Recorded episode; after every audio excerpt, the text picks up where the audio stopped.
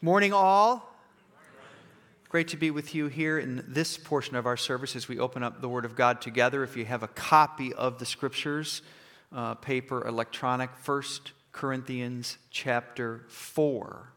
1 Corinthians chapter 4. We have been talking, if you've been here, this has been a series. This is now the, the sixth week in this series, one more to go in this first part, seeing all of life through the gospel, about identity, right? Identity. And you know, you could say there's at least two ways to think about identity in our world. One is, you know, that you you create it, you curate it. You know, I mean, especially I suppose in the day of social media, but it happened long before then. That we're sort of we come into life and we're figuring it out. It's a resume builder. It's a who do I know and and where do I go and where did I go to school and we're building an identity. It's one way we look at life, and that's always been the case. But there's another way we've been talking about and that's that identity, in its truest and most significant way, is given to you, right? In Him, we talked about in the very first sermon, in Christ. We have been enriched in every way. The gospel of Jesus Christ changes us from the inside out. Not only changes us from the inside out, not only, you might say, is the, is the means to, of the forgiveness of sin, but I would say that it is also the means to becoming truly human. Jesus Christ was not just our sacrifice for sin, he was the example of perfect humanity. Okay? He was our example of perfect humanity, and his identity he got from his Father as we get our identity from God. So we've been talking about that, and he's talked about it at length in these other sermons. You might say in the wrong way, right? What is the wrong way to think about, you know, identity when it comes to other people, how we see other people, how we see ourselves? And he moves here in the few verses we'll look at this morning to talk about the right way or a right way to think about ourselves and to think about other people, to see your life, to see people through the gospel. What's most important, let me give you the sermon in a sentence. What's most important, Paul will say, is not what others think of you. In other words, how important you are or unimportant you are, or what you think about yourself, even how important you are, or more often, how unimportant we are. Okay? Our inner critic. What's most important is what God thinks of you. His evaluation is what truly matters, and living out of His evaluation is the whole point of this series. Living out of His evaluation is the only place you will find true freedom. It's my subject this morning. True freedom. The kind of freedom that's at the heart of the gospel offered to you and me. So let's read these verses together or follow along. 1 Corinthians chapter 4, picking up from where we left off more or less last Sunday. This then, okay, it's an ongoing conversation, Apostle Paul. This then is how you ought to regard us, Paul and his you know, band of a team of leaders, as servants of Christ as those entrusted with the mysteries of God that God has revealed. Now, it is required that those who have been given a trust must prove faithful. Okay? But I care very little if I am judged by you or any human court. Indeed, I do not even judge myself. My conscience is clear, but that does not make me innocent. It is the Lord who judges me. Therefore, here's the advice Therefore, judge nothing before the appointed time. Wait until the Lord comes. He will bring to light what is hidden in darkness and will expose the motives of the heart. At that time, each, it's you, that's me, will receive their praise from God. Now, brothers and sisters, talking to Christians, I have applied these things to myself and Apollos for your benefit. I'm using myself as an example Paul gets very vulnerable in this book. So that you might benefit and learn from us the meaning of the saying, do not go beyond what is written. I think he's talking about the Bible. In words, Don't go beyond what is written. You want to know who you are? You want to know what God wants to do with your life? Don't go beyond what is written. Your thoughts will take you places that will move you away from what is true. Okay? Do not go beyond what is written. Then you will be not puffed up in being a follower of one of us over against the other. For who makes you different from anyone else? What do you have that you did not receive? And if you did receive it, it's the gospel, why do you boast as though you did not? True freedom, couple things in this short sermon. True freedom is found in no longer living for the approval of others. Okay? True freedom is found in no longer living for the approval. Oh boy, if it was only that easy. Okay? If it was only that easy. Think of how different your life would be, how different my life would be if I could live 24 hours without thinking about what other people think about me. Okay? As human beings, we are continually evaluating other people. Can't get away from it, right? Continually evaluating other, whether it's someone close in your family, someone you're, you know, you're, you're very close with, you know, someone on the, that you're sitting next to you on an airplane that you may never see.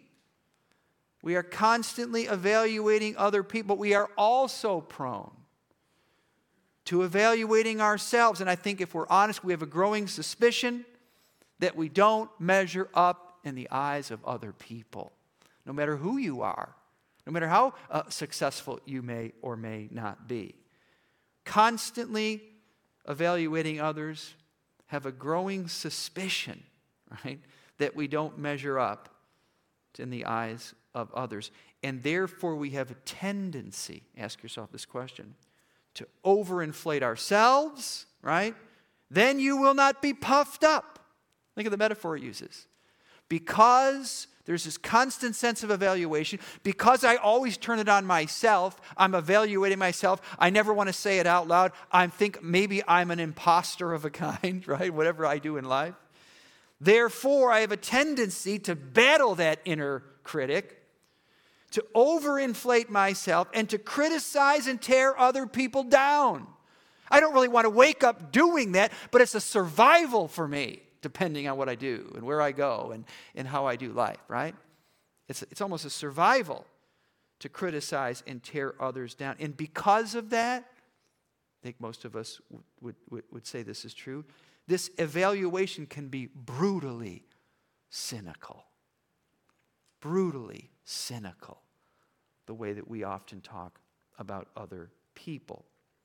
If you had the time, I don't have it this morning, and you were to read carefully these two letters, they kind of the same church, and there was a third letter that we don't have that's mentioned to the Corinthian church. Let me just tell you a few things, a few things that this congregation said about their leader. Here, I'm talking about the Apostle Paul, okay? When he says, I want to, brothers and sisters, I want to apply this to myself. I want to show you something. I'm going to, put myself out there. I'm going to be vulnerable. Applied these things to myself and Apollos for your benefit, so that you might learn the meaning of something. That you might learn to not go beyond what is written. That you might learn to not take your orders not only from what other people say about you, but from your constantly uh, uh, uh never shutting up eternal critic that's telling you things about yourself.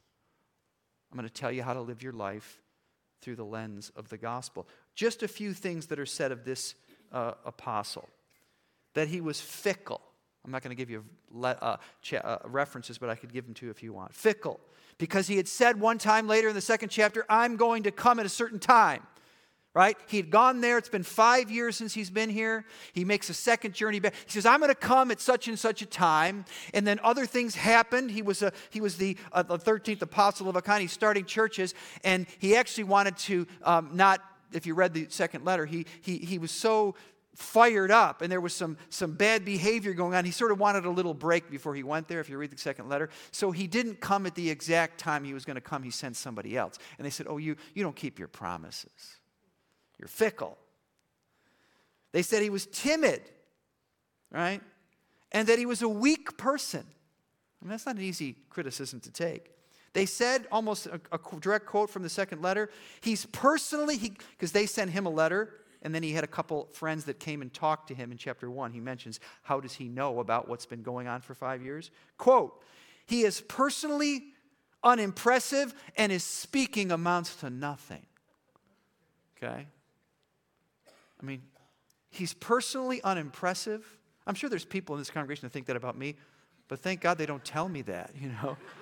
I mean, he's personally unimpressive and is speaking. Kind of what you do for part of your living if you're an apostle. It amounts to nothing. What a, what a, a criticism. He wouldn't take money. All, all, some of these other super apostles, I'm talking about these itinerant preachers that Paul's being compared to, they would come and speak on a Sunday like this and they would get money. And that was supposed to be a compliment. They, they thought if these people get paid, they're good. And Paul said, I'm not going to take a dime from you. Paul, if you may know, was a tent maker, was a kind of home builder. He, he didn't take money from the church. But then, when there was this big offering that takes up much of the New Testament for the poor in Jerusalem, he challenged this church in particular to make good. And he sent Titus, his, you know, one of his leaders, to go and pick up the money. And they said, Ah, this is what they said in the second letter. You said you didn't want any money, but you're really getting money back, you know, through a back channel through this guy named Titus. That's really, that's money's really for you. That's what they said. That wasn't true, but can you imagine that? They said in the second chapter, or the second letter, I'm sorry, he was, he quotes this. He says, You say about me, chapter uh, 5, 2 Corinthians 5, that I'm out of my mind. Okay? That's what they said about him because of the way, the way he challenged them. But here's the point Did this criticism hurt him? I'm sure it did. Okay? Chapter 2 I came to you in weakness and fear and much trembling. Of course it hurt him, as it would hurt you. But it didn't crush him. See, it didn't crush him. My brothers and sisters, I've applied these things to myself so for your benefit, so that you might learn from us the meaning of the saying, do not go beyond what is written. The gospel had formed his identity. It had gotten deeper than the criticism, deeper than other people's judgment. Listen, deeper than his own internal critic and said, I love you. You are my son. In you I am well pleased. Do not judge anything before the time. Don't listen to that voice in your head because at the end of the day you will receive praise from me. You got to live out of that. Okay? That's a challenge, but this is what it means. This is what Paul is trying to say to you and to say to me. I got a call. Um, that's why he ends this, right? For who makes you different from anyone else? The answer is nobody does. God made you who you are. What do you have that you did not receive? Nothing. Everything that you've received. You might say the parable of the talents. This is Jesus saying the same thing. It's a, it's a story, it's a parable. He's making a point. Bob gets three, Patsy gets two, Rob gets one. So that might seem uneven in this life. But Jesus says, listen, what matters in the end is what you do with what you've been given. Everything you have is you've been given. So why are you boasting about it? Right? Or, crit, or, or why are you complaining about it? Why am I complaining about Bob's three gifts when I got one? You're missing the point. Everything he has, he's been given. And he's going to stand before God someday, we talked about last Sunday, and say, What have you been doing with what you've been given? Same with Patsy, same with me, same with you. But that's understanding your life through the gospel. I got a call, uh, uh, uh, uh or I called a guy, Ron Travato from our church. He works in CR. And Tuesday night was their celebration, um, 11th year anniversary. I couldn't go, uh, so I want to know how it went. He said, oh, Rob, it was unbelievable so many great testimonies. That's what they do on the anniversary, sharing testimonies. He shared one in testimony in particular of a guy who'd been there for a few years, and Ron worked with him. He did these things called step studies, and he said, "Listen, uh, I, I, he shared his testimony, but I, I, couldn't, I couldn't give it to you all. It was so amazing. Where he was three years ago and what God has done in his life is unbelievable." Okay, shared some of that story, which was shared on Tuesday night. But he said to me this has been so satisfying, this whole ministry that he works, because for many years, his career, he said to me, he worked in law enforcement, particularly with, um, you might say, gang people, uh, in, in young people in trouble. And he said, in those many years, it made me very cynical about people actually being able to change. I have to be honest with you, being very, very cynical. But what I've seen here as a leader in CR is very, very different. He said this I've been wrong more often than I've been right when I size up the men I've worked with here in this ministry. My greatest surprises are guys I least expect will make it. They fall down seven times and they get up the eighth time. My batting average, he said to me, is about 200. Okay, in other words, in thinking about whether or not somebody's going to change. It's been a very humbling ministry. He understood that what we truly know about people and what they know about us is greatly limited. And that should free you and free me from living for other people's approval, for judging other people as we do, and living under the judgment of other. True freedom is found and no longer living for other people's approval. There's only one way to get there. Okay? It's not a self help book. It's not, you know, thinking your way there. It's the gospel of Jesus Christ getting deeper and deeper root into your heart that, that cuts through not only the judgment of others, but the internal critic in your heart and says, Glenn, you are my son in who I am well pleased. I don't want to hear anything more. That's the end of the conversation. And you need to live out of that. That's what Paul's doing.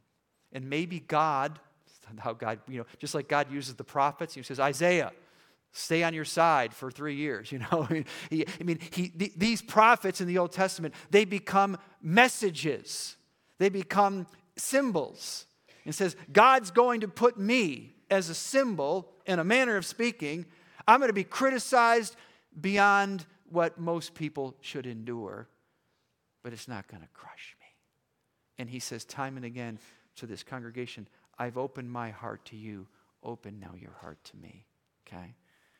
He did that because the gospel changed his life and was changing his life. True freedom is found in no longer living for the approval of others. Second, true freedom is found in no longer living for your own approval. It turns out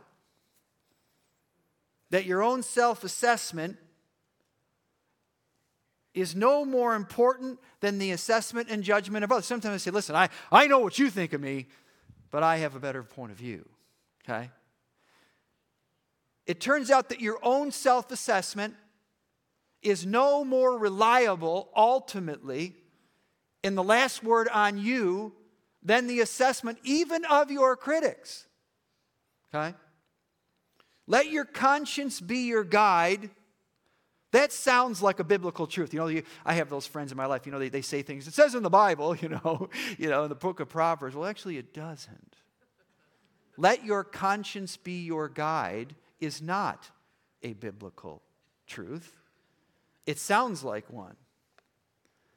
A clear conscience is not to be trusted, think about this, for our capacity for rationalization and self deception is boundless.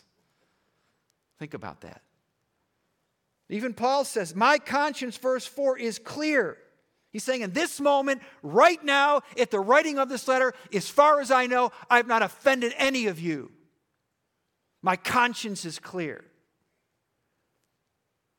But that does not make me innocent.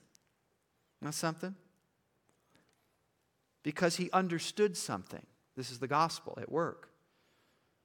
That his capacity for rationalization, his capacity, my capacity for self deception, in both ways, not only saying I'm much better than I am, but that I'm much worse than I am. It's boundless. Okay? It's boundless. Even one's conscience, like all other parts of the human being, of the human person, has been corrupted by sin. Do you believe that? That's what's going on in our culture today, right? Your own truth, your inner truth. You know, I'm okay, you're okay. That's crazy. Your conscience will take you, your inner, your inner voice will take you to places that are far worse than place than your critics will take you if you listen to it. The truth is, listen carefully God, only God, can find approval where you may find none. Only God, not my spouse, not my best friend, not my worst critic, only God can find approval where you can find and listen to these words one of the most precious passages in all the bible. If our hearts condemn us 1 john chapter 3 verse 20 if our i would i would change this. I can't change the bible but if i could i would say when our hearts condemn us when our hearts condemn us we know do you know this is the gospel that God is greater than our hearts and He knows everything. That's the gospel, guys. This is the gospel of Jesus Christ. If your heart, when your heart condemns you, okay, you're not good enough, you're a liar, you're what, you're what, you're what everyone says you are, and worse. We know that God is greater than our hearts. Judge nothing before the time and He knows everything. Right? If you listen to your own critic, inner critic, you'll drive yourself um, to self defeat and discouragement. You're, you're worse than your critics. I'm worse than my critics. C.S. Lewis, you know, with a smile, uh, said, You've heard this. There will be three surprises in heaven who's there, who's not there, and that you're there. Okay? I've had, the, I've had those thoughts, seriously. Really? I mean, God, why would you take me? I had a, um, when I was a young minister, still am, but you know. When I was a young uh, minister, my first uh, job out of the gate, worked for a great church, Dallas, Texas. And um, my first opportunity, or certainly one of my first opportunities, my pastor, still alive, good man, a great man, um, been retired for some years, and he gave me an assignment. He asked me to speak at an event. It wasn't actually a church service. I, that would have been, I think, easier. I did do that too. But it was an event. And it was an event uh, with some people. He was at this event to speak you know, kind of for him, but to speak. And it was, at least at that time in my career, it was like a, a tremendous honor for me. Okay, tremendous honor for me. And I did all my hard work, came to that event, and to say that I blew it, you know, I don't want to go into all the details. I, I, why I did it, I don't know. You know, how you, you were overwork and overthink, and I blew it. Um, I said things that were I shouldn't have said. I mean, it could hardly have gone um, worse, really. You know, one of those things when you're in the middle of it and then you're trying to recover and it gets worse? Why are you smiling, Mike Peace? Uh, so it was one of those. Now, I was young uh, at the time, and, uh, and but here's the thought I had. Maybe some of you have had this in your young career, or you know, whatever, marriage, whatever. And I, uh, I got in my car, and while I was driving home, it was, it was sort of an out of town event um, I thought to myself, one, this is probably the end of my job, okay, which is a big deal. It's my first job out of seminary. But two, I had these thoughts. This is not only the end of your job, this could be the end of your career. In other words, you've picked the wrong career. You're not going to make it in this business. That was such a tremendous failure and, and, a, and, and not that this man has the power to keep, but I mean, in other words, I said to myself, that's it. I'm literally, what's next? You know, I don't know how to plumb. I know, I don't, I mean, what's next for me? Okay? A day or two later, I went in um, to see my uh, pastor, hat in hand. And it was a short conversation. He, he acknowledged it. And um, and was very gracious. And in so many words, he didn't say these words. He said, Listen, Rob, you kind of blew it, but you are not your mistake. So go back to your office and see it later. You know, in other words, he demonstrated to me in a small way what this passage says here. When your heart condemns you, at which it will, God is greater than your heart. And He knows everything, okay? He knows everything. The gospel produces in us, should, this is what Paul's trying to say about himself as an example, a humility that is not thinking, listen very carefully, thinking less of yourself. I'm quoting another great person, but the gospel produces in us a humility that is not thinking less of yourself. That's wrong. It's thinking of yourself less. That's different, right? God doesn't want me to think less of myself. I'm a jerk. I'm, I'm, I, I'm, I'm a mess. I'm no good. That's not the gospel at work. That's the opposite. That's the anti gospel at work. The gospel says you're loved, you're valued. You, you, you are my son, you are my daughter, in whom I am already well pleased. But the gospel humility doesn't want you to think less of yourself, but listen, think of yourself less because I'm loved, I'm valued. I get up out of the morning already. Let your word uh, of uh, let, let, the, let the word of your unfailing love come to me in the morning, right? Let, let it come to it's already there in my life and in your life. So true freedom is found in no longer living for the approval of others. True freedom is found in no longer living for your own approval. True freedom is found in only living for God's approval. A few words we're going to pray. In the end, what's most important is not what others think about you or what you think about yourself day to day, but what the Lord who made you thinks. Therefore, judge nothing before the appointed time. Wait until the time comes. At that time, each will receive, he doesn't say, listen, this is so beautiful, their criticism from God. No, each will receive their praise from God. God's dying to say to you and dying to say to me, Dave, you are my son, in whom I am well pleased. Listen to these words Psalm 139. My frame was not hidden from you. When I was made in the secret place, when I was woven together in the depths of the earth, this is poetry, but he's talking about creation. Your eyes saw my unformed body. All the days ordained for me were written in your book before one of them came to be. How precious to me are your thoughts, God. How vast is the sum of them. Were I to count them, they would outnumber the grains of sand. When I awake, I am still with you. You want to know why David, if he wrote these words, was a great man. Right? He put his pants on one leg at a time like everyone else because he learned to live out of that kind of knowledge. Right? That God loved him deeply. That God knew him deeply.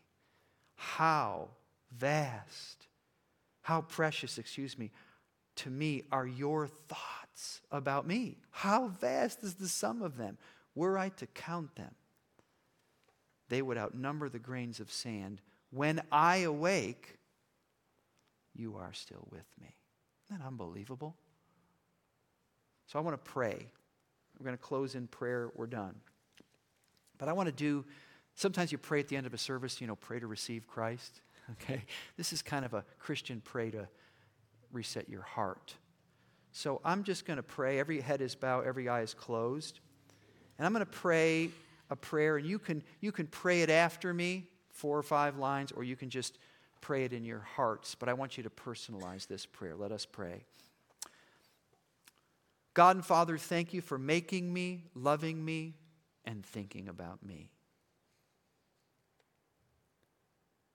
Help me to live out of your love more fully each day. Holy Spirit, release me from living for others' approval. Release me from living for my own approval. Help me to leave the final judgment of my life to you. In Jesus' name, amen. Amen. Friends, two things before I send you out. One is if you're a guest or a visitor with us, uh, we'd love to say hello. On the, uh, right as you walk out the door, on the right, you'll see, as maybe uh, um, was mentioned uh, at the beginning of the service in the beginning of video, you can, you can see the person with the blue shirt and they'll happy to just, just want to know who you are, give you a little gift. We just want to say thank you for being with us and help you maybe learn a little bit more about Browncroft. Uh, and also, if you're, as Jason said uh, a little bit ago, hope to see you here Friday night. Amen? Have a great Sunday.